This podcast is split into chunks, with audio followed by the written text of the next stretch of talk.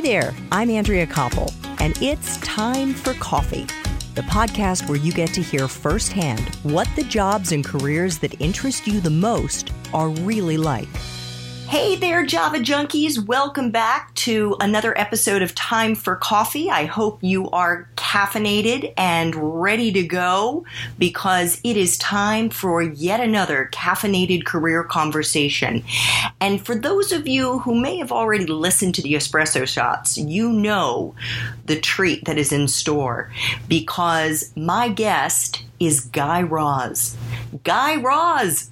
The host and the editorial director of the TED Radio Hour, which was launched five years ago, back in 2013, and quickly became one of the most downloaded podcasts in the entire US. And during that time, or I should say in the intervening time, Guy decided he had a little free time on his hands, and so he is now the host of two other incredibly successful podcasts. My favorite, How I Built This, and NPR's first ever children's program, Wow in the World. I am so grateful to Guy to join me as I launch Time for Coffee. As an aspiring podcaster, I am so much in awe of what he and his team do and a huge, huge, huge fan. Guy Raz, welcome to Time for Coffee. Thank you so much for having me. Uh, Guy, as I had already told you for with the espresso shot shots.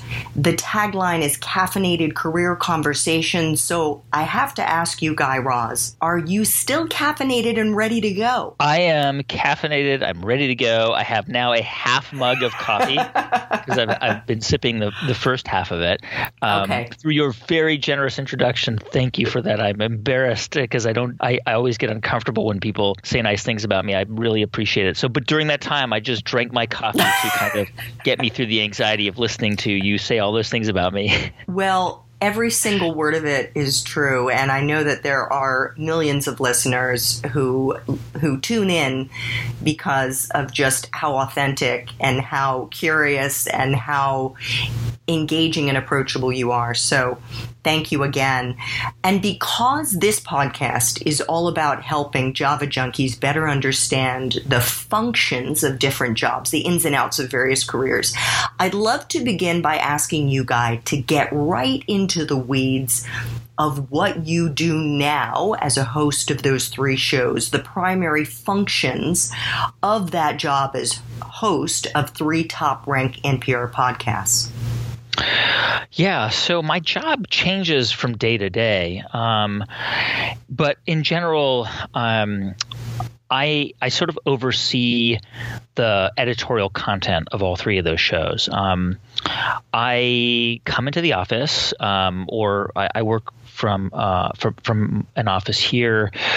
Um, on the West Coast, um, most of the team is is in Washington D.C. and we get together in the morning um, via uh, iPads FaceTime and um, some of the team is here on the West Coast, and we kind of go through what's going to happen during the day. So, in a typical day, I'll have one to two interviews for the TED Radio Hour, and usually um, one interview, one or two interviews a week for how I built this. Um, and so the TED Radio Hour is um, is a show that, if you're not familiar with, we do NPR does in collaboration with TED, as in TED Talks, and and we created that show in 2013. And the idea behind that show is to really kind of delve into what it means to be human, and and it sounds a little bit hokey and maybe a little sort of naive, but it really is about this idea that all humans have a common set of experiences. We grieve, we love, we hate, we're joyful, we're resentful, we're jealous, we're curious, we're imaginative, we're collaborative. Like there are all these things that that differentiate us from other species. And so the idea behind that show is to kind of examine that. Like what is it that makes us human? Um, so I my my main job with that show is to kind of come up with every episode, and I spend a lot of time watching TED talks and trying to map out what talks might fit together and it's not always obvious. So we we wouldn't do a show let's say called you know um, the arts and then just have five talks about the arts. It, it's much more sort of um, abstract. So we might have a show called um, "Why We Why Why We Collaborate," and and so one of the talks might be from somebody who studies ants and just describes how ants kind of work in an ant colony, and then somebody has a convert has a, a TED talk about um, the power of human collaboration in the workplace. So it's all we, we try to sort of tie these different strands together and we try to take a multidisciplinary approach. So the hardest part of the TED Radio Hour for me is kind of coming up with with an episode. And once I've kind of gathered um, the the talks that I want considered for the show, I present it to the team and we kind of talk it through. Um, and that's how we create an episode of the TED Radio Hour and then the team kind of divides and conquers. They'll start to contact the guests and get the guests into the studios, and over time, this could take you know anywhere from from two weeks to two months. And our lead time on on the TED Radio Hour is about three to five months per per episode. Similar with how I built this, you know, we um, I have a, a now we have a backlog, but a very long list of people that we want to interview and that we've contacted and we reach out to them and then we book them. And usually the lead time now, right now, um, in the middle of 2018, we're booking interviews for 2019. So, oh wow. Uh, so the, the the the backlog of, of interviews I've done is quite long, and we'll get somebody into a studio and then um, either they'll come to DC or we'll do it on the West Coast or we'll do it remotely. And how I built this is a little bit different because we need somebody to block out two hours of their day for that interview. And it's usually somebody who's extremely busy. You know, it's it's it's Richard Branson of Virgin or Howard Schultz of, of Starbucks. And what we say to them is look, when you have two hours, uninterrupted, that's what that's when we'll do it. So, um, so we need that two hours in order to condense the interview to about 45 minutes to an hour. So, so how I built this is not just a straight unedited conversation. It is an edited conversation, um, but we need that two hour time slot to really dive into um, a deep conversation with with whoever it is. TED Radio Hour interviews usually last about 45 minutes to an hour. And there are usually four or five segments in every episode. Um, so I, my primary job is to kind of lay out the um, the themes for all the shows I do, mm-hmm. um, and then do interviews. And I also um, work on scripts for Wow in the World, my kids show that I collaborate with my my co-host and co-founder um, Mindy Thomas, and we usually record that show on Thursdays together. Um, and so that's a typical day. A typical day can just be me running from one studio to another studio, um, quickly, frantically answering emails, um, running in and out of meetings because I'm also very involved in the sort of the strategic side of of the shows. So how I built this has many live. We do several live shows. We're doing a huge event in San Francisco in October, a one day summit. Um, so I'm sort of involved in everything from like what kind of things are we going to give give away in the gift bags? Um, you know, what do we want the signs to look like? I'm interested in that stuff. I don't always have the time to get into such granular details, but I love being involved in that side of it because mm-hmm. Um, it's fun and interesting. So a typical day for me is atypical. It, it, always changes, but generally I'm doing between you know two to five interviews in a single day, um, which means I'm often in front of a microphone. To, so I'm I'm really interested in how you prepare for these various interviews. Obviously, with the TED Radio Hour, you can watch their TED Talk. Uh, do you read a lot of articles about your guest? And then during the interview, do you have prepared questions picked out ahead of time? How much of it is in the moment, and how much of it is, gee, I really want to make sure that I ask X. You know, the, I used to cover the Pentagon when I was a reporter, and the military has a, a saying which is, um, you know, something to the end. I'm paraphrasing, but it's like, um, you, you, know, you, you expect the best, but you prepare for the worst, mm-hmm. or you know, the, the, the the it's something like, you know, all war planning goes out the window the minute the first shot is fired, right? So you plan and plan and plan and plan, but then once the war starts, those plans are obliterated. So it's very similar to to what I do, which is for the TED Radio Hour and for how I built this, I do a lot of reading and research for every person I interview. Um, uh, usually for TED Radio Hour, it's it's at least three hours, two to three hours of reading. For how I built this, it's can be five, six, seven hours, depending on how much is available. We do really, really extensive research on everybody we interview, and oftentimes I'll have a book. So I try to read parts of the book if I can. Um, the reason why I want to have such a comprehensive understanding of who I'm interviewing is because oftentimes, Andrea, most of us are really bad at telling our own stories. Like if like I am not that good at telling my own life story, you might not be that good at telling your life story, but I'm really good at telling your life story and I can really help you tell your life story and pull it out of you. And so in order for me to do that well, I have to be really really steeped in in your life story as much as possible. Now, that being said, I always come to the interview with um, a bunch of questions that I've written out. Then I also have just points that I, I, I, know I want to touch on and hit on that I just handwrite on like a file folder. And then I come in with a timeline of, of that person's life.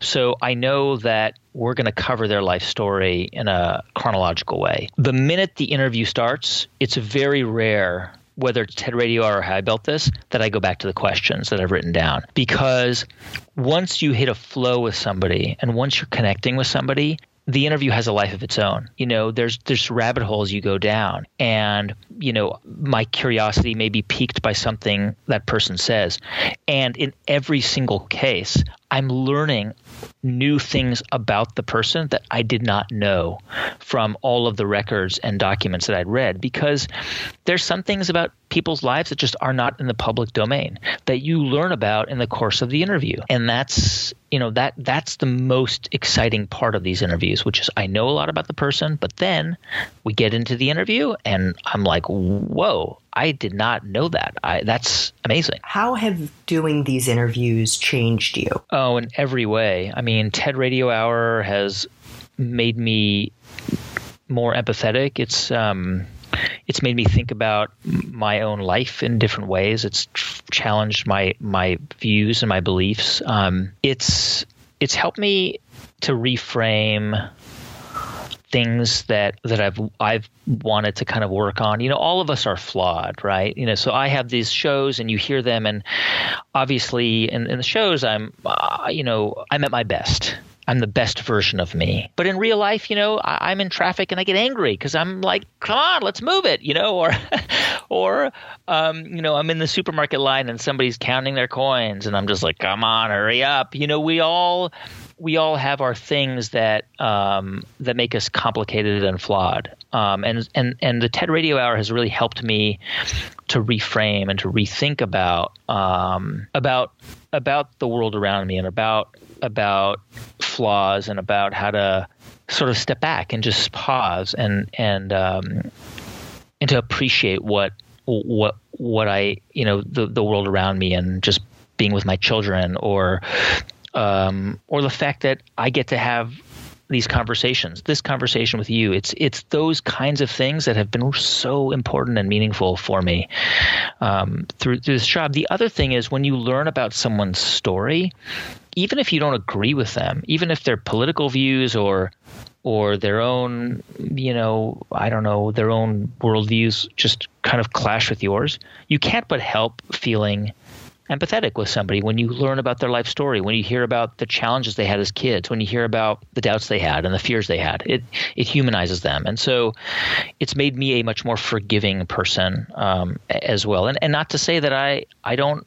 I mean I absolutely have moments where I am not forgiving and I can be difficult and I can be um, stubborn, but the the shows remind me to check myself too, and that's been really really valuable. Well, everything you just said about yourself, I could say about myself. And I feel that your shows and listening to these stories have affected your listeners as well. So thank you for that. Guy, you are a former host of NPR's Weekend Edition, former foreign correspondent for NPR and CNN, which is how we came into contact with one another. You mentioned being the former Pentagon correspondent for, for NPR. Do you ever get nervous anymore before a big interview? Yeah, yeah, yeah, yeah, totally. You do? I get nervous all the time. Yeah. I mean, I've been doing this for 20 years, and um, in, in this profession, and I get nervous man, all the time. I get nervous on stage. Um, I get nervous, and, and now I sometimes speak in front of large audiences or, or do live shows in front of audiences of like 2,000, 3,000 people. Um, I get nervous every single time. And I feel like if I didn't, I would be complacent. Now, not to say that I'm, I'm certainly jealous of performers who don't get nervous. I, I, I, wish I didn't, but it means that I spend a lot of time preparing and and really focusing on trying to do the best work I can. When it comes to interviewing people, um, I always get a little bit nervous. Not about not about I don't and I don't quite know how to explain it, but I think the, the nerves for me are about fulfilling the expectations of my audience. You know, I, I, know the audience expects a lot out of the shows and out of what we're doing. And frankly, like they're giving us an hour of their time. Like if you are listening to my podcasts, that is an hour of your waking day. So you've got like 12 to 14 hours of the day when you're awake. And you've got stuff to do. You've got to work. You've got to raise your kids if you have them. You've got to cook. You've got to exercise. You've got to do a lot of things. You've got to take a shower, whatever. You're giving me an hour of your day. That is a lot. That's a gift. And, and I need to make that worth your time. So I always feel a certain level of pressure to make sure that it's worth your time. And so that's that's those are where the nerves come from. Mm-hmm, mm-hmm. I think it's really important for our Java junkies to appreciate that even at the level that you're at, this is all part of the it's part of the process. And yeah. I want to just flash back a little bit, not super, super far, which we'll do a little bit later, but to what happened your first night in Berlin when you were the brand new Berlin bureau chief for NPR. Could you share that with our Time for Coffee community? Yeah, I was so nervous. I mean, it, you know, I was I was very, very lucky. I am very lucky. My my the the trajectory of my career has been luck. And when I was 25, um, I was very fortunate to become NPR's Berlin correspondent. Now, today that would be virtually impossible, simply because NPR is a bigger organization. It's just way more competitive. But back in in 2000, when I became the the, the Berlin correspondent, if you were an aspiring foreign correspondent, you wouldn't necessarily go to NPR. Even at that time, you would still probably pick the Boston Globe or the Baltimore Sun or the Dallas Morning News. I mean, it's amazing to think today that you would do that because those newspapers don't even have foreign bureaus. But at, at that time, you know, most major dailies in America had foreign offices around the world. So when I applied to be the Berlin correspondent, there wasn't a whole lot of competition. I was very young, I was very inexperienced, but um, the foreign editor at the time he gave me a chance and he gave me a chance because somebody gave him a chance when he was a younger reporter and he went and covered the Vietnam War but I was so nervous because I I just thought I've I've I'm a fraud, you know. I've pulled the wool over the eyes of all these people and they think that I can do it. And I got to Berlin and I was this kid. You know, I was, I, I mean, probably I looked even younger than 25. And um, in Germany, you know, foreign correspondents were these, these distinguished gray-haired men, and all of a sudden I show up as the NPR correspondent, and people first of all didn't know what NPR was, and second of all didn't take it very seriously because they thought, well, if they're sending this child here, and I was so nervous. You know, I I remember in in it was probably some sometime in the first week just throwing up. You know, just being at in, in my little apartment slash office and just being so terrified of mm. failing everybody and and of coming home in disgrace. And of course, that didn't happen. I I it it pushed me to work so hard and to to work harder and faster and, and and and as much as I could. And it wasn't that I was more talented because I wasn't and I'm not.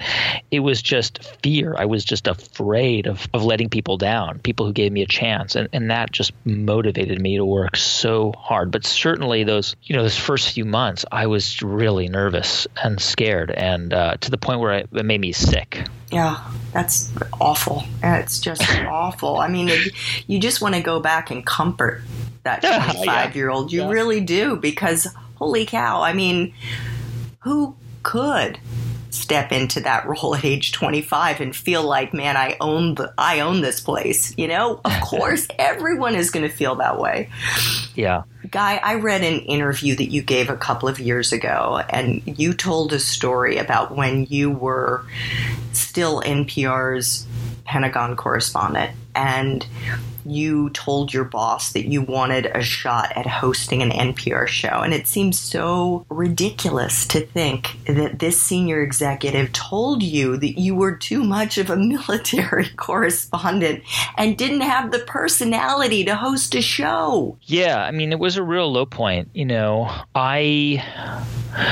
And it's not, it wasn't in any way this his fault. You know, he he was doing his job in the right way. You know, you as an executive of a news organization, your job is to make the best decisions quickly that you know will result in you know strong on-air folks. And and very few executives are willing to take risks. I mean i mean even i even remember when i left cnn i was at cnn for 2 years. We may get into that from from 2004 to 2006 and um, and at the time I was a foreign correspondent. I wanted to come back to the U.S.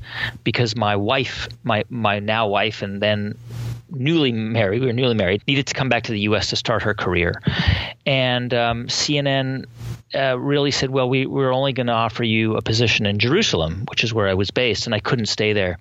And I remember emailing at the time. There was an executive at CNN named Jon Klein, and I emailed him and I said, "Hey, uh, he was the president of CNN or something, and I and I was a correspondent. I remember emailing him um, saying, "Hey, I, I would love to chat with you about opportunities in the U.S." And he didn't even reply, you know. Um, but that was a different world for me because I didn't really know CNN very well. Thankfully, he didn't reply because I got to come back to NPR and and have a second chance at at, at, a career at NPR. But when I was the Pentagon correspondent, you know, I had a reputation at NPR which which may seem odd now, but I covered wars. I covered the Iraq War. I covered Israel Palestine. I covered the Balkans. I covered Afghanistan. Um, I was constantly on the road around the world. So, and then I covered the Pentagon, and I spent so much time in Iraq that I had this reputation for being kind of a military um, foreign correspondent, conflict zone reporter, which I know seems weird today if you didn't know that about me. But that was my reputation. And you know, oftentimes it, you can get pigeonholed in any profession. It's also possible to break out of those pigeonholes, and which I, I was able to do, um, but it takes work. And I think at the time that NPR was a place where, and, in any organization, there has to be a person who kind of decides who who does certain jobs. And at the time, the the person who kind of decided who was the right who were the right people to host shows was just a very kind of old school NPR person who had this sense of what it meant to be an NPR host. Um, and that model worked really well. You know, um, there's a reason why NPR was and is so successful. Um, and he, you know, he just felt that I wasn't I wasn't the right person. Um, so how did you get to be a host? Well, it was really a crushing time for me because I didn't really know what to do. You know, I felt like um, I knew I could do it. I really, in in my heart, felt that I I could do it, and I felt like I could do it because I had been a foreign correspondent and I had interviewed such a wide range of people as a reporter. You know, as a foreign correspondent, you're covering sports and economics and politics and science. You're covering everything in your region. So I felt like I had started to develop skills that would give me an ability to host programs. Um, but what I what I did at that time was I really started to think about leaving journalism, and I started to look around and to think, well, maybe I should start try something new. You know, I was, um, you know, in my early 30s, and um, I thought, you know, I could still maybe try something else out. But this, what happened at the time was there was a really just fortunate luck, which was a colleague of mine at NPR, a guy named Frank Langfitt, who's still at NPR. He covers, he's a foreign correspondent, a wonderful reporter. Um, he suggested to me that I should look into applying to the Nieman program at Harvard. It's a fellowship for journalists where you get to spend a year there. And I I applied and I got it. And so I basically had this year where this amazing year where I left NPR, got to take classes at Harvard all on their dime and just think about what I wanted to do. And in that year, um, I was able to host pr- NPR programs, but from the Boston station, WBUR. They have a show there called On Point, and that show is not controlled so sort of centrally, and they they were happy to let me guest host that show. So once I started to do that, they could hear that back at NPR, and then at NPR they started to allow me to host occasionally to fly down to DC from Boston, host Weekend All Things Considered and Weekend Edition, and that was it. What happens is that oftentimes, and, and a lot of people listening to this may experience this, is that your own organization may not may have a harder time recognizing what you're capable of until somebody on the outside recognizes it it's it's a very strange thing that you know people know you in your organization. They've known you for a long time. They have a different perception of you. But on the outside people don't have those same perceptions. So it's once somebody it's this very strange thing. The minute an outside group recognizes you or or gives you a chance your own organization sometimes says, "Oh yeah, great, great. No, come back and do it here." So that's sort of what happened, and and eventually that that executive left NPR, which is really one of the reasons why I was able to to to become a host. But you know, it it this is it happens. It's normal. I mean, it's it's not it's not anyone's fault. There's no one to blame. It's just you know, I just had to kind of it was a combination of getting lucky and getting an opportunity and then just pushing, pushing for it, you know, pushing for it in any way I could. But going to Harvard, thank goodness he didn't give you the host position right away because then you wouldn't have gone and had that wonderful experience doing the Nieman Fellowship. A hundred percent. I mean, a hundred percent. And and you know, throughout my career, all of my failures and all of the positions that I really desperately wanted that I didn't get at NPR I mean, thank God I didn't get those jobs because had I ha- had I been given those jobs at the, at those moments or or any of those jobs, I wouldn't be doing what I do now. I wouldn't have had a chance to leave the news world to try this out and to create these programs. So it all worked. I mean, it was all sort of very, very lucky, and I, am grateful in in so many ways that, that that didn't happen. That I didn't get those chances then. Guy, I want to ask you about college. You went to Brandeis undergrad. Your major was history. Is that right? Yes. What were you going to do with that degree when you graduated? Did you know? yeah, that was a question my dad would ask me all the time. My both my parents are immigrants. They came to the United States with $500 and no English, and so to them, you know, the idea that they would raise a, a child um, and they didn't have college degrees until they came to the U.S. And, and, my dad got his degree in engineering. He didn't get his degree until his mid 30s. For me to go to college and study history was like this indulgence. Um, but I loved history and I loved I loved the the intellectual rigor of it. I loved the learning. I love the fact that history was just this very alive, living discipline because it always changes. Our interpretation of history always changes. And I think you know, at times I thought about maybe I would go to law school. I thought that maybe, uh, but then as I continued with college, I really realized I didn't want to go to law school and that I didn't really know exactly what I wanted to do, but but actually, toward the end of my time in college, I did know I wanted to be a journalist, and I wanted to. I knew I wanted to be a journalist um, because I had done it in high school and in college. I was the editor of my high school newspaper, and I was an editor of my college newspaper, and was very involved in the college paper. But I didn't.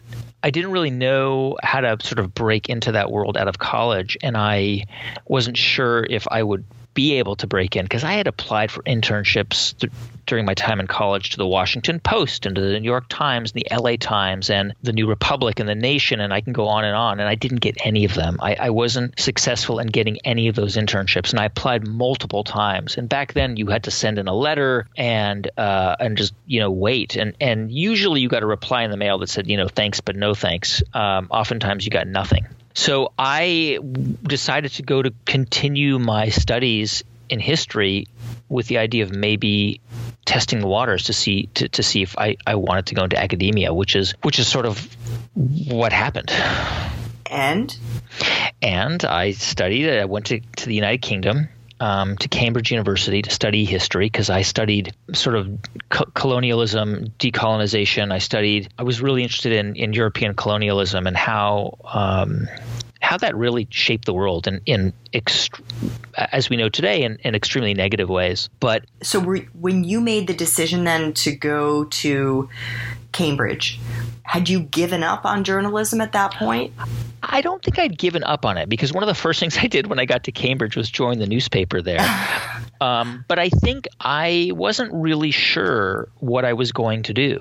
And this was a really great option because at that time in the mid 90s, to study at the at, at, uh, to do a master's degree in the United Kingdom was very inexpensive. It was it was a time when the the universities in the UK charged the same price to foreigners as they did to UK students. So I think it, it cost the entire degree and my tuition and housing and everything was like under $10,000 to get a master's degree. It was very, very cost. I mean, it was relatively inexpensive compared to what a master's degree costs today. So it was almost like a chance to do something that wasn't going to break the bank. Um, I left college with, um, you know, considerable amount of loans that I had to owe, pay back, but you can defer it or you could at the time when if you continued your studies. And so I thought I'll test it out. I loved it. It was really fascinating. But over the course of that year, um, I sort of concluded that I didn't I, I wasn't going to pursue this, that I was still very interested in journalism. I s- applied to many, many internships during that year. I didn't get any of them. So I concluded at the end of my, my year doing a master's degree in history that I was going to go back to the U.S. I was going to go to Washington, D.C.,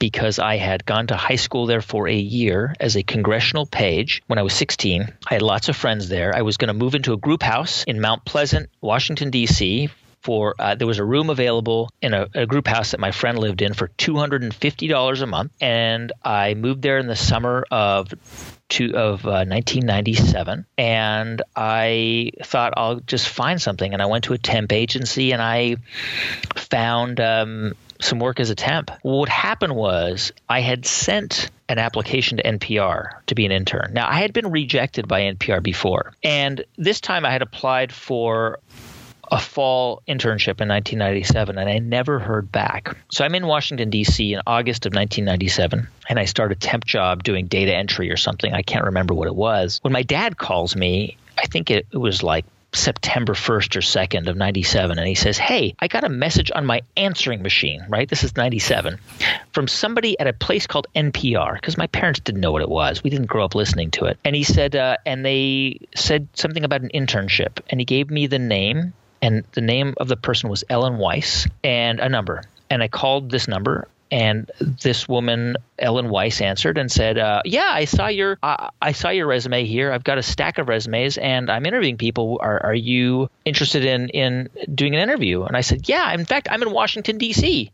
She said, "Great. When can you come in?" I said, "I, I can come in today, or I think it said tomorrow at lunch."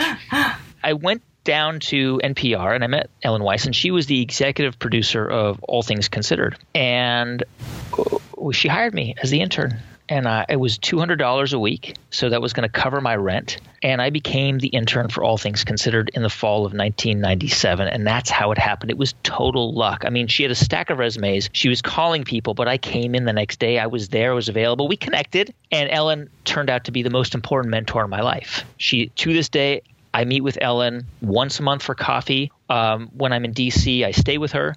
Um, she went on to become the vice president for news at NPR. Then she became the head of the Center for Public Integrity. She's now the head of Scripps uh, news organization in Washington, D.C. She's a really important mentor to hundreds, has been to hundreds of people. To this day, I consult with her when I'm facing crises or facing challenges. And that was it. That's how it happened. It was just total luck. The rest is history. yeah. Guy, if you could go back and do college all over again, based on the wisdom that you have now, what advice would you give yourself? I would give myself advice that I read um, and I'm sorry, forgive me if people are listening and they're going to cringe. It's Chris Martin is the lead singer of Coldplay. And I know they're controversial. Some people think they're super lame. I think they've had they made some really good records, and I and I would I would defend them. Um, but I remember him saying that somebody told him to dance like no one's watching. Now that's advice people have heard before. It's so actually it's so true. I wish that I went back to college with that in my head, not to be so concerned about what everyone thought or what I thought people thought what you realize is people aren't thinking about you. You know, I think Eleanor Roosevelt said something like, "Most of the time, no one is thinking about you. no one is like, no one is thinking about you. People are thinking about other things." So I would just kind of be less concerned about that, and I would be more of a participant in, um, in, in just having fun and and not being so so serious. And and you know, I I just went through a move, a house move, and I went through boxes, and I opened a box, and it's filled with letters from friends in college that we used to write letters. People used to write letters in the 1990s, handwritten letters and postcards during the summer.